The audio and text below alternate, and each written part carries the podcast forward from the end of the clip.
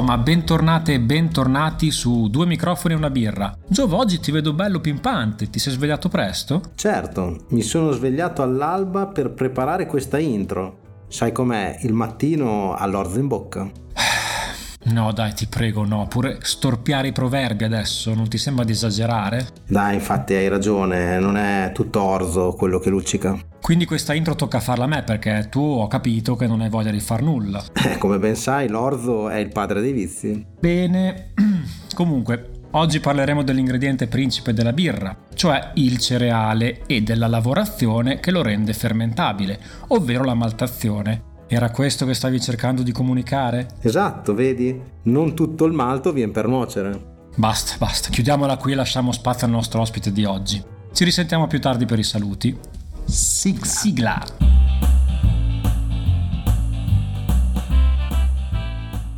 Per parlare di questo ingrediente fondamentale abbiamo con noi un grande esperto, ovvero Davide Monastra, il fondatore della malteria Monferrato, con sede a Villafranca d'Asti in Piemonte. Questa malteria è stata la prima nel nord Italia e nonostante sia nata solamente nel 2015 è a conduzione familiare ed è un esperimento di economia circolare che coinvolge la provincia di Asti e non solo. Ma non anticipiamo troppi temi e diamogli il benvenuto qui su due microfoni e una birra. Ciao Davide. Buonasera a tutti, buonasera a tutti ragazzi, grazie di avermi chiamato e pronti via, dai iniziamo. Grazie a te per uh, la disponibilità e raccontaci un po' come è nato questo progetto e quali passaggi hai dovuto affrontare per uh, metterlo in pratica, insomma. Allora, questa, questo progetto, pazzia a seconda dei, dei punti di vista, è nato nel, nel 2015 quando c'è nato. È nato da tutta una serie di fattori che si sono uniti, una serie di dinamiche e che poi hanno preso, hanno preso forza. Personalmente ho un po' la passione, un po' come tutto l'ambiente di quello che è la birra artigianale, ma di quelli che sono gli tre step fondamentali dalla coltivazione, la maltazione, la produzione. La malteria è quello che sempre mi ha attirato più di tutto da quando avevo una serie di idee sfocate, da, prendendo libri in inglese o in internet, blog, tutte quelle che sono gli strumenti di oggi. Poi ho iniziato a frequentare, a scoprire che c'erano delle, delle scuole dedicate e allora già a fine 2015 sono andato all'Accademia dei Masters in Canada, poi ho continuato qua in Europa al VLP in Germania, poi siamo tornati di nuovo negli Stati Uniti, abbiamo girato, girato un pochino, adesso a maggio ho un altro esamino con gli inglesi e ognuno ha una sua chicca, ognuno ha qualcosa di particolare, po' con lo scopo di cercare di mettere un po' d'ordine alle idee, poi alla fine si malta, per carità, come gli homebrewer, alla fine la birra si fa, non è quella che fatta, eh, però è alzare l'asticella, cercare di farlo sempre, sempre meglio, quindi niente, nel 2015 è nato tutto quanto, abbiamo iniziato a cercare gli ambienti, i fornitori, anche lì non è che si trovavano fornitori che facessero macchine per coprire tutto il processo o quant'altro, loro sono dovuti andare in altri settori, quello dei cereali classico piuttosto di quelli che fanno mestieri confrontabili e poi da lì abbiamo messo tutto insieme ed è venuta fuori una, una. Quindi insomma sei partito da autodidatta un po' arrabattandoti fra libri, internet e così e poi invece adesso hai iniziato un percorso eh, con delle Beh, scuole internazionali e tutto. Il, io penso che ci sia un momento che alla passione de- devi unire qualcuno che mette un po' di ordine alle idee sfocate che uno si è creato. Poi la pratica, per carità, anche quella fa da padrona, e se ci sono delle domande non, non sai a chi farle e quindi devi avere dei, dei, punti di riferimento, anche perché qua abbiamo batch da 40 quintali, sono 45, sono quasi 5 tonnellate. È successo negli anni, soprattutto all'inizio, che dei batch li abbiamo dovuti buttare perché non è andata come pensavamo, quindi inizia a diventare economicamente importante il, eh, il discorso. Un percorso in qualche scuola e per me, per me personalmente, è stato, è stato necessario. Ognuna con le sue caratteristiche. Gli americani sono molto numerici, picchiano proprio su quello. I tedeschi si vede che parlano per esperienza perché ne hanno da vendere. Gli inglesi li ho trovati molto strutturati.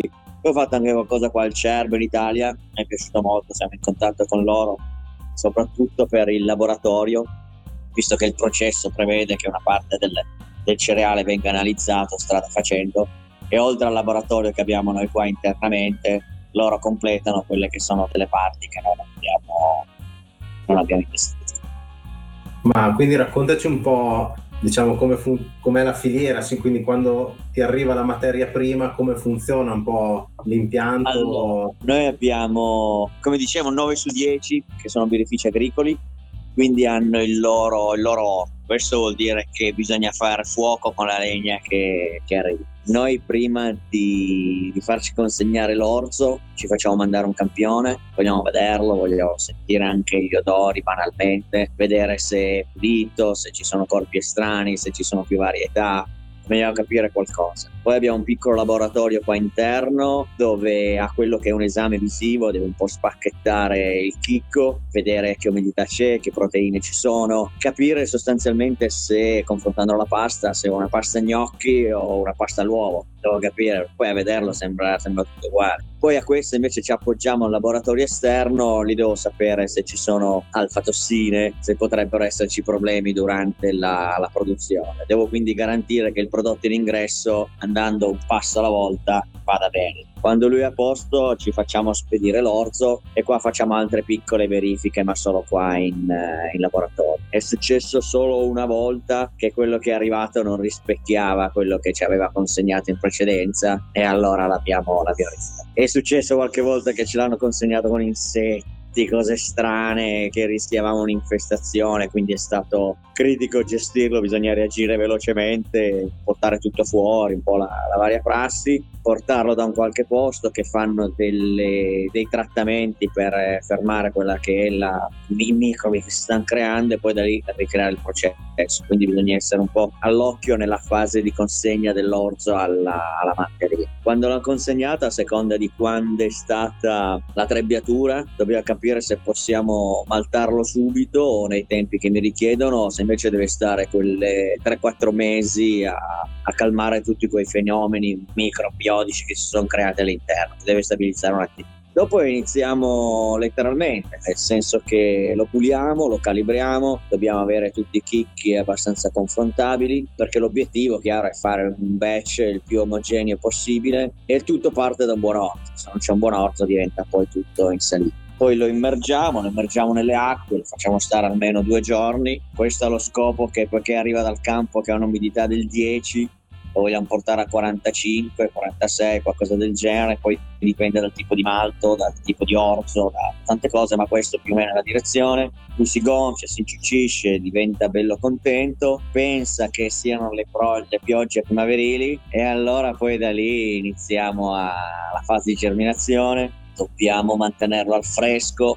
dobbiamo alternare delle fasi statiche, delle fasi di rotazione. Lui inizia a germinare, nella fase di germinazione lui emana anidride carbonica sostanzialmente e calore. L'anidride carbonica la si sente quando siamo qua in maltazione, durante la germinazione si sente l'odore che è dolciastro, sia in fine macerazione che inizio germinazione, si sente per tutto il ciclo e poi fa caldo, fa veramente caldo e questo è un altro indicatore. infatti ne abbiamo il frigorifero che è pieno regime, dobbiamo mantenere l'aria, l'aria fresca. Fatto questo, abbiamo una fase di, di, transizione tra la germinazione e l'essiccazione e poi andiamo dritti in essiccazione, alziamo subito le temperature e vediamo di, di, fermare quei fenomeni che si stanno creando e andiamo a cuocerlo letteralmente. E a seconda se vogliamo una bistecca al sangue ben cotta, otteniamo un malto di un tipo piuttosto che un altro. È vero che sia la fase di macerazione, che è la più importante di tutte,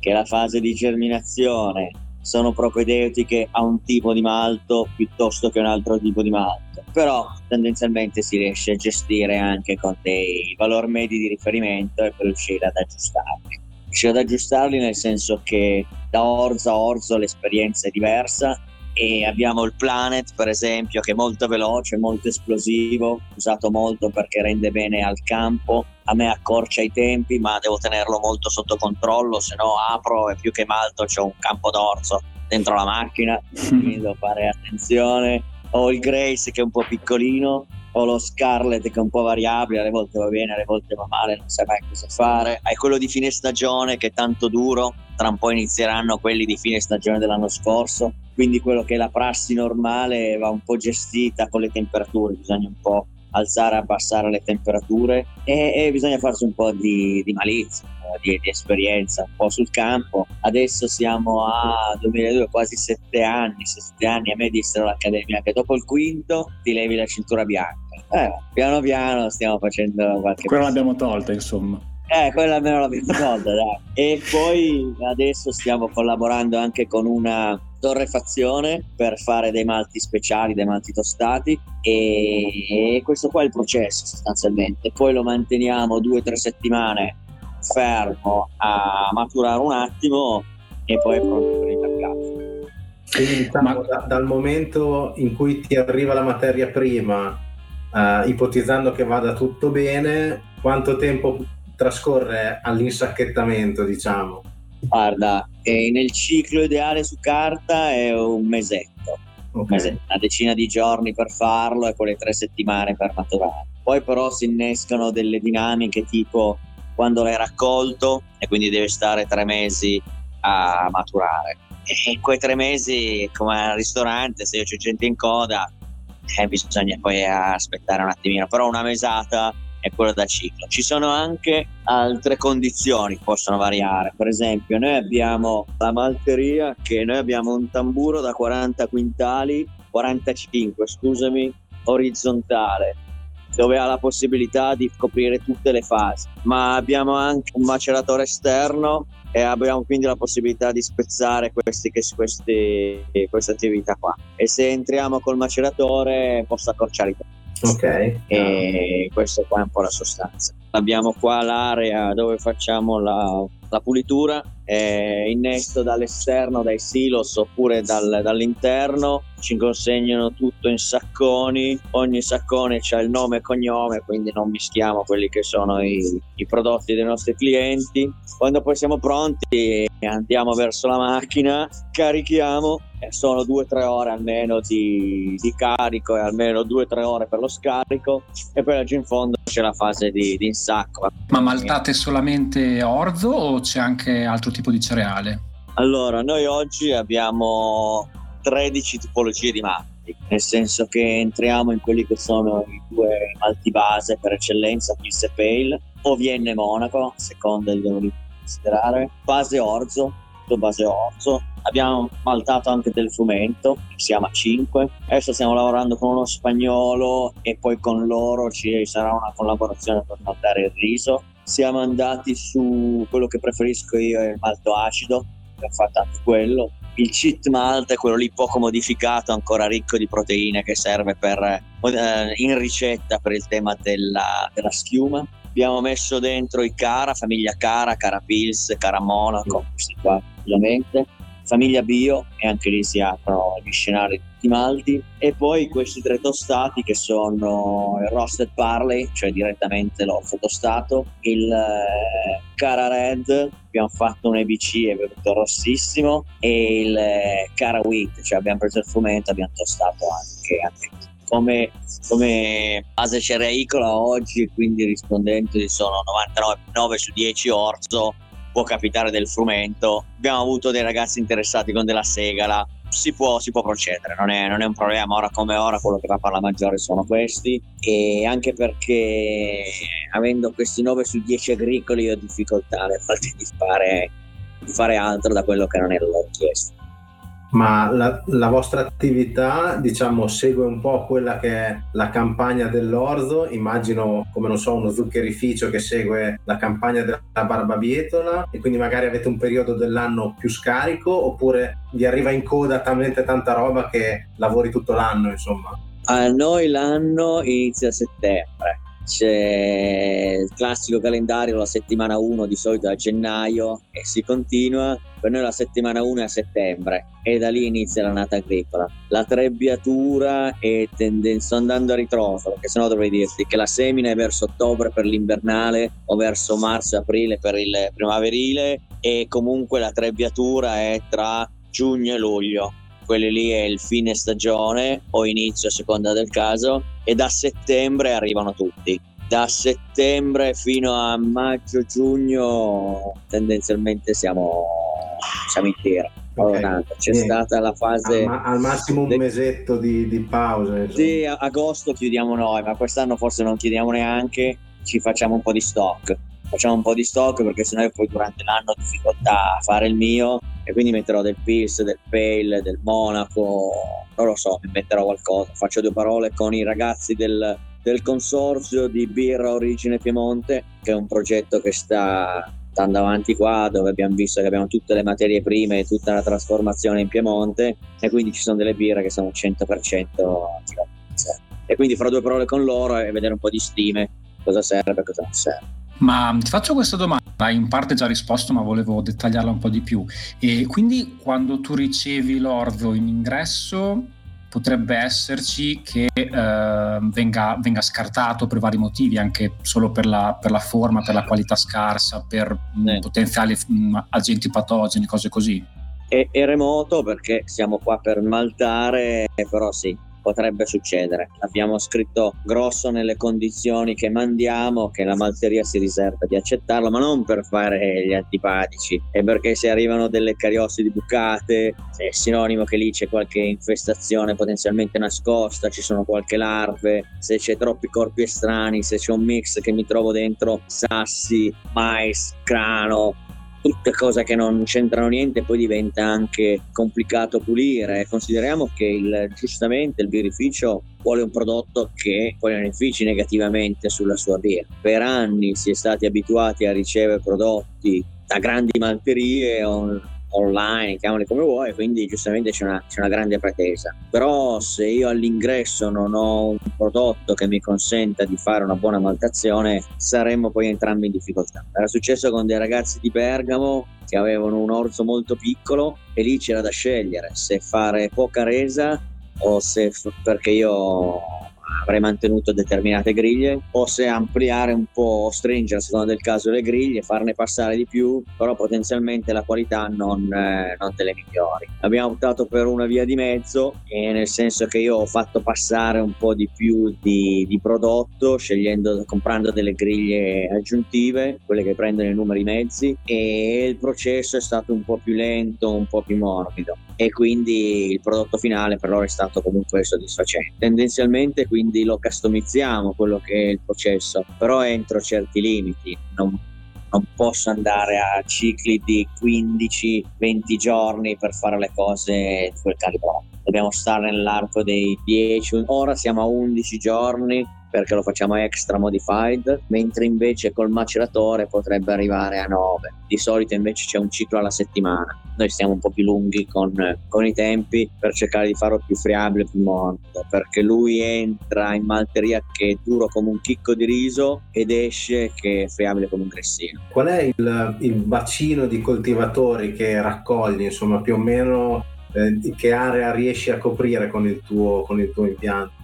Tendenzialmente abbiamo il nord Italia, nord centro Italia. Arriviamo fino all'Emilia Romagna, tocchiamo chiaramente la Toscana, la Liguria, Valle d'Aosta, Lombardia, Veneto, Trentino e Piemonte e anche, anche Piemonte. Quindi tutto il nord e centro Italia che saranno tra aziende agricole, agriturismi, birrifici, ce n'è, ce n'è un po'. E poi c'è anche qualche birrificio di città che si sta avvicinando al progetto non sta sconvolgendo quella che è la sua struttura costruita negli anni, sia di distributori, sia economica, perché comunque il prodotto nostro artigianale costa di più, però d'altro canto sposa il progetto del chilometro zero, prodotto italiano, la filiera, bla bla bla, e quindi unisce a quella che è la produzione normale delle singole birre che hanno un 100% pelle nostrano, che hanno un 100% luppolo coltivato qua a due chilometri e quindi aggiunge una storia a quello che è la sua, la sua birra, anche perché man mano che il pubblico eleva un po' l'asticella si va oltre a quello che è una bionda e una rossa e si inizia un po' a parlare di tutto quanto, c'è interesse per, per i campi, per la filiera, per le aziende, per il processo è tutta una serie di, di malizie, poi uno sbaglia anche, ci mancherebbe, però alla fine rende il prodotto e il processo interessante. E, e come si vuol dire una industriale qualsiasi l'abbiamo bevuta e continueremo a bere, per carità, però sappiamo che quando abbiamo la possibilità di scegliere qualcuno mette la freccia. E abbiamo esordito con 50 tonnellate nel 2017, poi siamo cresciuti sempre di più e via dicendo. E oggi a regime potremmo fare 3 per 3,90 un 100 tonnellate l'anno. Siamo sui 70, 70, 80. Quindi abbiamo possibilità sia di crescere ancora prima di arrivare a modifiche importanti nella, nella materia. Stiamo valutando no? come ora, così anche abbiamo già fissato. Ma sul discorso del malto chilometro zero, eh, tu noti delle differenze eh, fra la maltazione di questo e di uno magari importato che viene da più lontano dall'estero? Ah, guarda, guarda, quello che c'è sul mercato, eh, i tedeschi, gli inglesi e quant'altro sono con tutto rispetto, ci, ci crepano, anzi per anni sono stati, è, è stato l'obiettivo l'obiettivo era raggiungere quel tipo di portata. Adesso ho avuto diversi ritorni perché mi capita spesso di sentire i birrifici, sono io il primo a dirgli come è andata la cotta, come è andata, cosa miglioriamo, queste cose e in certi casi hanno avuto delle, dei ritorni organoelettrici e organoelettrici scusami differenti questo non, eh, non posso negarlo. Obiettivo mio è, è avere una, una stabilità entro una certa finestra, eh, sia dal punto di vista di resa, birrificio, sia dal punto di vista organolettrico. Eh, sicuramente quello che ho detto anche ai vari ragazzi è che passare a un prodotto artigianale comporta un lavoro in più in birrificio, non è eh, cambiare dalla Fireman alla Simpson alla Torso alla Best Walter, non è così, ci sicuramente anche loro avranno delle delle particolarità, ma passare un malto artigianale ti dà più lavoro. Ti dà più lavoro, però nel senso buono, non fa intendere, nel senso che eh, probabilmente devi allungare qualche pausa, non necessariamente la proteasi, ma qualche pausa per scavare un pochino meglio sì, perché dal punto di vista di germinazione, quindi di estratti, sono assolutamente confrontabili, anzi facendo un extra ciclo superiamo gli 82 e gli 83, quindi è abbastanza importante. Col fatto che siamo un tamburo potremmo avere un, un case hardening, quindi l'andiamo un po' a indurire e quindi dare un po' di difficoltà a estrarre durante, la, durante il mesh, che prova a compensare con delle pause un po', un po' più lunghe. Dal punto di vista del colore siamo abbastanza confrontabili, lo misuriamo anche qua. Io ho un piccolo qua impianto da birra che testiamo i nostri malti prima di darli al eh, birrificio, anzi alla dogana c'è stato un po' di, di dialogo prima di fargli capire che era, era da test e non era di produzione. Abbiamo inserito il nostro laboratorio interno dove abbiamo le, le, macchine del caso per verificare quelli che sono i parametri diciamo fondamentali per un, per un malto che vanno chiaramente dalla sua umidità trascurabile ma lo diamo le proteine mantenute quelle in ingresso gli diamo il callback quanto si è modificato gli diamo gli estratti gli diamo l'ABC e gli diamo un po' di, di friabilità, quindi gli diamo un po' di valori che nelle varie formule, nelle scelte malti sono quelli un po' più fondamentali. Io posso dire che malto artigianale ti dà dal punto di vista organoelettrico una spintarella in più e comunque non ti fa rimpiangere i malti industriali. Questo qua eh, secondo me è già un buon, eh, un buon risultato e darà, darà da parte nostra vedere di fare anche altri passi. Sono curioso di capire quanti, quanti addetti ne necessita una malteria come la tua? Eh, ci, Guarda, ci riesce a dare un'idea? Necessiterebbe secondo me 5, siamo in 3, facciamo le ore piccole come, come si può dire. Però sì, 5 persone, 5-6 persone potrebbe essere il numero giusto. Siamo in 3 adesso, io con i miei,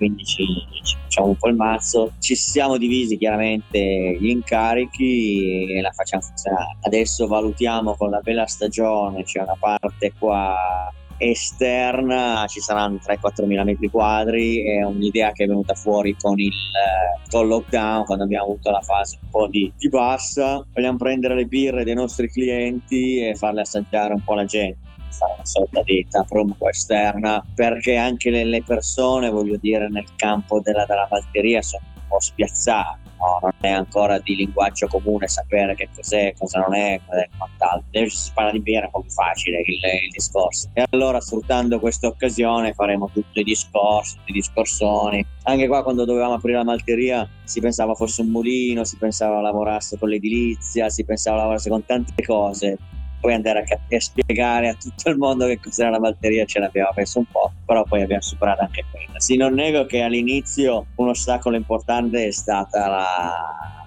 parte un po' burocratica, andare a spiegare a tutto il mondo che cos'era, ma anche giustamente, per carità, però non è che si trova una strada in discesa come dire a una pizzeria. È stato un po' più complicato andare a spiegare a tutto il mondo che cos'era e che cosa facevamo. Qua facevano gomme, quindi abbiamo dovuto rivoltare il capannone completamente. Anche le persone qua fuori sono state più felici, diciamo, piuttosto che avere un'azienda di gomme, tutto il rispetto di, di vedere invece una malteria, perché comunque è un'altra cosa, no? ovviamente. Anche quando andiamo in cottura, soprattutto nelle fasi finali, l'odore è più piacevole. Quando siamo in germinazione o macerazione, è tutto più piacevole giustamente tutto di terra è tutto un altro tipo di, di ragionamento e di, di, impostazione. E come te la spieghi questa assenza di malterie? Perché noi parlando spesso con dei bivai ci dicono... Hai detto? Assenza?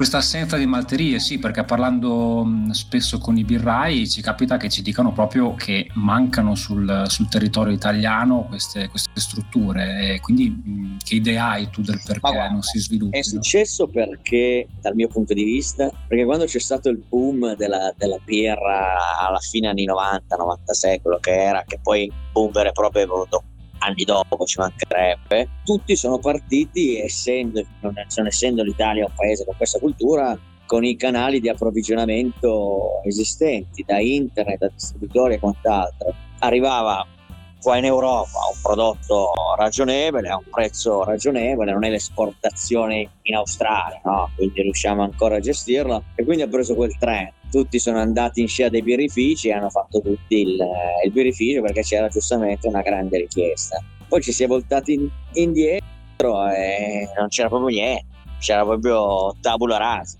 E col fatto che la birra negli anni ha avuto tante evoluzioni, eh, anzi talmente tante che in certi casi non siamo riusciti neanche a digerirle tutte quante. Prima si è passati a fare una birra artigianale, poi si è passati a fare una buona birra artigianale perché non tutte, con tutto rispetto, non ne valevano la pena, poi una buona birra artigianale con buone materie prime e poi finalmente si sta arrivando a fare una buona birra artigianale con buone materie prime locali. Soltanto che c'è, c'è stato un, tanto tempo, per non parlare di lockdown, tutto questo casino, per avere questa evoluzione, per farla entrare in testa alla gente, soprattutto ai birrifici, no? E quindi è normale, secondo me, che non essendo un paese di questa cultura anglosassone e avendo i canali di distribuzione già con la pappa pronta, ma che ben venga, se no questo fenomeno non si sarebbe mai creato. E allora dall'oggi al domani si, si è svegliati, si è aperti l'oblò, dico caspita, ma qua non c'è niente, non ci sono campi, non ci sono luppoleti, non c'è niente di niente.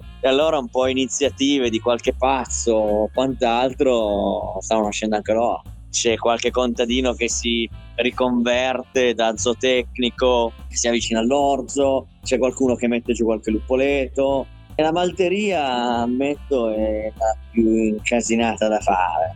La più incasinata nel senso che ci vogliono degli investimenti un po', un po interessanti, i consumi energetici sono un po' forti, quindi fa un po' da padrona o la passione, come nel nostro caso, o se sei pieno di soldi che versi non è il nostro caso. Quindi in, in entrambi i casi delle, delle due combinazioni si devono creare. Adesso, chiaro, nascerà nel giugno 2023 la più grande malteria, non so se d'Italia o d'Europa, non lo so, con base agroalimentare sud e un'altra, quindi una realtà con una dinamica completamente diversa dalle nostre, però sicuramente influirà a, a spingere prodotto italiano, poi da lì vedremo che cosa, cosa succederà. Siamo una realtà piccolina, quindi altro pro e contro, anche perché il birrificio di città paga poco tendenzialmente le materie prime dai canali e dalla concorrenza di queste grandi malterie, però paga più fiscalmente. Il birrificio agricolo invece paga di più le materie prime, ma paga di meno fiscalmente, quindi c'è una sorta di, di compensazione. Il trend In quanti anni si realizzeranno lo so, perché qua ogni due mesi c'è un casino, quindi non lo so, però il trend era andare verso gli agricoli, agricoli di dimensione media, che ci tengono al loro orzo dopo che si sono impegnati una stagione a rivederselo in casa, a meno di realtà eccezionali. Ed ecco che quindi noi abbiamo fatto quella scelta, quella scelta del 40 quintali perché bene o male la resa di un ettaro e quindi abbiamo tarchettizzato chi almeno aveva da un ettaro in, eh, in su. Stiamo valutando se fare piccoli investimenti per chi viene proprio con 3 kg, 2 kg, ma non è con quello che si può costruire una realtà che possa dare una mano al, al sistema. E quindi il motivo del perché non ci sono le malterie e non, non, non c'è questa cultura, si è partiti in nastro con i prodotti già, già pronti anche vari, ci mancherebbe. E poiché nel mondo birraio ci sono, per fortuna, sia i progressisti che i conservatori, i conservatori vanno a manetta con la qualità e ci siamo e i progressisti che sono più pazzi cercano malta artigianale, cercano materie prime diverse, cercano lupi un po' più strani, quindi è giusto che entrambi alimentino il mercato, lo tengono su e hanno dato possibilità a chi sta cercando di, di completare la filiera di stare su. Se, se, posso permettermi, se uno domani volesse partire da zero a costruire una malteria, che tipo di, investi- di che tipo di investimento stiamo parlando? Eh, dipende, no, no, chiaro, chiaro. dipende dalle dimensioni dell'impianto, quanto lo vuoi fare verticale, verticale nel senso quanto vuoi coprire tu della filiera, se vuoi investire nel laboratorio, nelle puliture, nella calibrazione, nella macerazione, se quindi noto quello che è il processo, vuoi coprirlo tutto vuoi coprirne soltanto una parte, quindi puoi andare da, da superare una milionata a, a stare su, sulla metà, ma più o meno le cifre sono sono quelle. Okay. Poi per carità, perché uno dice va in quella direzione? Va in quella direzione perché eh, quando poi si innescherà tutta la dinamica della produzione, anche noi abbiamo bisogno di punti fermi e quindi abbiamo bisogno di macchine che formino. Che se gli dico di raffreddare deve raffreddare, se gli dico di riscaldare deve riscaldare e qua d'inverno arriviamo anche a meno 10, meno 12 e io devo riscaldare quasi a 80-90, quindi deve performare. D'estate qua batte il sole a 40 gradi, io devo arrivare a 12 e quindi se potrei anche capirlo, ci mancherebbe, uno andasse con investimenti diversi a quella che è la fase positiva iniziale, poi potresti avere difficoltà dopo e poiché è un processo naturale che io cosa fa il maltatore? Crea le condizioni affinché il chicco germogli, pensi di essere sottoterra e proceda. Se io non riesco a creargli le condizioni, non perché non so quali sono, quanto perché il macchinario non me lo consente di raggiungerlo, è chiaro, sono, sono in difficoltà. In certi casi può marcire, può venire acido, può mettere in evidenza dei, dei, sentori che non sono volatili che non sono piacevoli, può dare tra l'altro anche il DMS in, eh, un sentore quindi di erba, di, di, di quant'altro, che certi pirai me l'hanno trovato, mi hanno tirato le orecchie, io ho chiesto scusa, ci mancherebbe, abbiamo rifatto il ciclo, ci siamo ritarati ed è stata un'esperienza anche, anche per me importante, per carità, quindi l'investimento va un po', un po misurato, io non penso che ci siano quelle macchine che schiacci il bottone e dopo dieci giorni esce, esce il prodotto finale. Noi lo verifichiamo due volte al giorno, la mattina e la sera, e le rotazioni le andiamo a variare dall'inizio alla fine, a seconda anche del tipo di malto, che temperatura sei. Bisogna coccolarlo, bisogna stargli un pochino vicino. No, se no sarebbe quando dissi maniera provocatoria un birrificio che sono più soci, come se dicessi guarda tu adesso cambi l'impianto, prendi un'ultima di generazione e licenzi birrai. Sarebbe un passaggio un po' forte, cioè l'unico che ne capisce qualcosa, mandarlo via sarebbe un po', un po difficile. Quindi le cifre più o meno sono quelle. Ma dopo, dopo sette anni ti ritieni soddisfatto della quota di mercato che hai raggiunto e volevo chiederti anche se prevedi investimenti nel breve e medio periodo e nel caso quali. Sì, soddisfatto sì, sono sincero, perché siamo questa piccola realtà e bene o male grazie al tam tam eh, si conoscono in tutta Italia. Quindi per me è stato piacere. E stiamo iniziando a servire anche qualche beneficio estero, dalla Spagna, dalla Danimarca, dalla Francia, che apprezzano queste piccole realtà a conduzione familiare. Non nego che è chiaro, a meno della passione e tutto quanto, uno deve guardare anche i conti, no? Perché sennò... E lì mi rendo conto che come realtà piccola siamo un po' in difficoltà, per non parlare poi delle pompe, no? Si dice adesso che non porta male, delle, delle batoste, delle bollette, noi, noi, la paghiamo un pochino. Quindi da un punto di vista sono soddisfattissimo, ripeto, dall'altro siamo un po' in difficoltà in certi casi e quindi lì dobbiamo ancora stringere un po', un po' i tempi. Dal punto di vista di investimenti, sì, ne abbiamo un po' in lista, eh, non posso negare, questo è il periodo, anche noi ci stiamo interessando a dei fotovoltaici, chiaramente per eh, gestire il tema. C'è la possibilità che andiamo a raddoppiare la produzione, che andiamo a mettere un altro tamburo da, da 40 quintali, proprio la, la possibilità abbastanza concreta di farlo e invece per quello che sono il tostatore lì ad oggi andiamo per gradi e continuiamo la collaborazione con, eh, con l'esterno. Non avessi avuto il mondo queste difficoltà, eh, abbiamo un altro progetto in cantina che per chi conosce un po' il processo del, della maltazione è quello di andare a pavimento, ovvero la fase di immersione si fa nella vasca, la fase di germinazione e, ed essiccazione oggi noi la facciamo nel tamburo. Una fase del processo che è quella della germinazione io voglio portarla a pavimento, qui abbiamo le le aree ed è possibile farlo. Si rifà a quello che era il metodo classico, come si vuol dire, della, della maltazione. Lì sarebbe prettamente invernale perché eh, dovessimo farlo qua proprio da reazione naturale con le finestre, sarebbe solo invernale, sarà altro tipo novembre, novembre-febbraio. Questo qui sarebbe il periodo e sarebbe una produzione eh, di nicchia e questa qui vediamo il prossimo anno quest'anno non abbiamo potuto ancora farla, valuteremo il prossimo anno se, se metterà in pista o meno. Quindi oltre a fare questi 13 tipi di malto, a toccare altri, altri cereali, quelli speciali, vogliamo entrare anche nel processo speciale. Questo qui è in coda e arriveremo anche a per chiudere ti farei un paio di domande più personali, nel senso so che è un altro mestiere, però se hai mai pensato di affiancare anche la birrificazione a,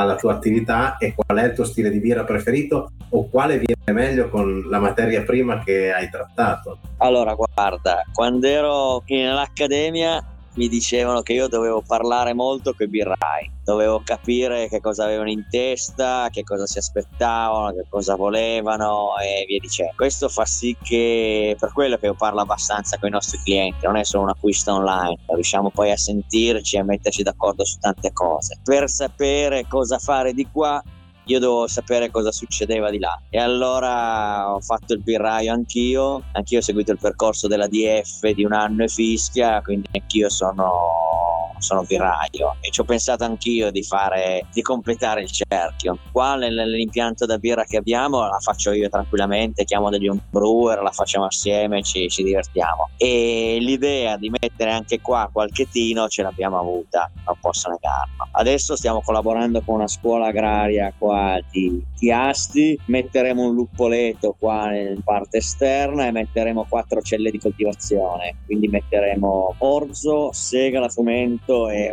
un gran antico, antico perché eh, ha uno scopo anche abbastanza didattica come, come, ambiente. Vengono le scuole, si fa qualche degustazione e via dicendo. E quindi non nego che creando tutte le materie prime abbiamo un campo d'orzo qui superata la recinzione il lupoletto lo stiamo facendo noi la valutazione la facciamo noi ci sta ad avere tutto, tutto in casa ad oggi ho l'impiantino piccolo lì da 20-30 litri, quindi è proprio il giocattolino che abbiamo tutti. Un domani ci sto pensando, valuteremo anche quello, ci mancherebbe. La mia preferita come birre, beh, anch'io le mode di oggi le seguo, quindi le LIPA assolutamente le apprezziamo, però non posso negare che quando andiamo alle planche, quelle lì dove tirano fuori il malto e c'è solo quello, non, eh, non mi spiacciono. Abbiamo fatto delle IGA qua con dei birrai qua in zona, ci abbiamo messo un moscato d'asti, è venuta non acida, una di quelle birre non acide, abbastanza morbide, anzi più passa il tempo più è buona, per, per assurdo, sai, di solito invece esatto. le birre bisogna berle un po' prima però lì quelle a base malto sono quelle, non è un caso ovviamente, che io pre- preferisco anche se ammetto quelle azioni più affumate, quelle lì un po' più che danno soddisfazione, le, le apprezzo anch'io, ci mancherebbe, non, non le extra IPA, quelle lì le ho trovate mattone e vodka. Non, personalmente, come anche ammetto, non sono pronto alle birre acide. Birre acide non sono, no, sono pronto ad apprezzarle, non mi sento dire che non sono buone perché non è vero, c'è un mondo che ci gira dietro. Diciamo che dovrò ancora degustare litri e litri di birra, allora forse andrò anch'io. Dai. Anch'io ero partito così e poi me ne sono innamorato dopo un po'. Eh, eh, uno scoglio complicato all'inizio, ma poi una volta eh, superato. Eh,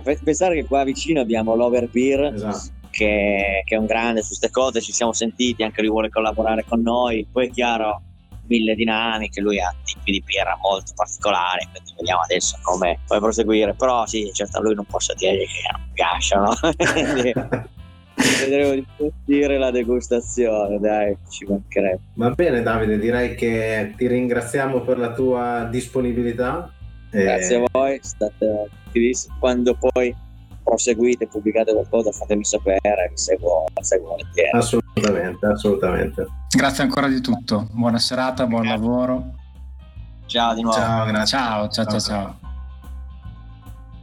Dopo aver salutato l'ospite, eccoci di nuovo qua per la nostra mini retrospettiva, Giova. Beh, quello che mi porto a casa da questa intervista è sicuramente il fatto che questa attività della maltazione, cosa che io sinceramente pensavo fosse poco più di un'attività, mentre ho scoperto essere un vero e proprio business, cioè un lavoro dove servono idee, innovazione, un grande rischio di impresa, quindi sì, tutta una serie di, di cose che non avrei mai immaginato.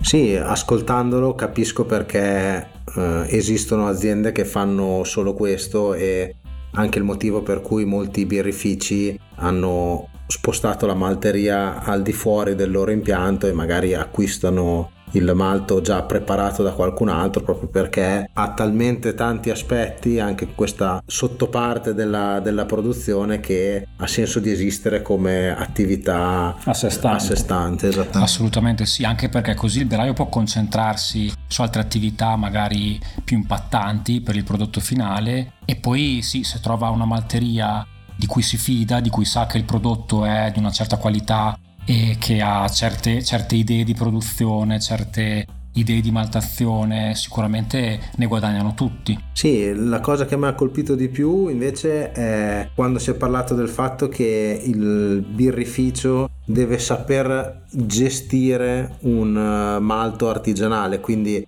che magari non ha le caratteristiche standard che può avere un malto prodotto da una grande malteria in cui magari si riesce ad avere un prodotto molto omogeneo, ma che acquistando un, un, malto artigianale anche il birraio si prende un minimo di rischio perché deve saperlo un po', un po' adattare, un po' gestire al suo impianto e al suo processo produttivo. Quindi anche questo è un aspetto che non avevo mai, mai considerato.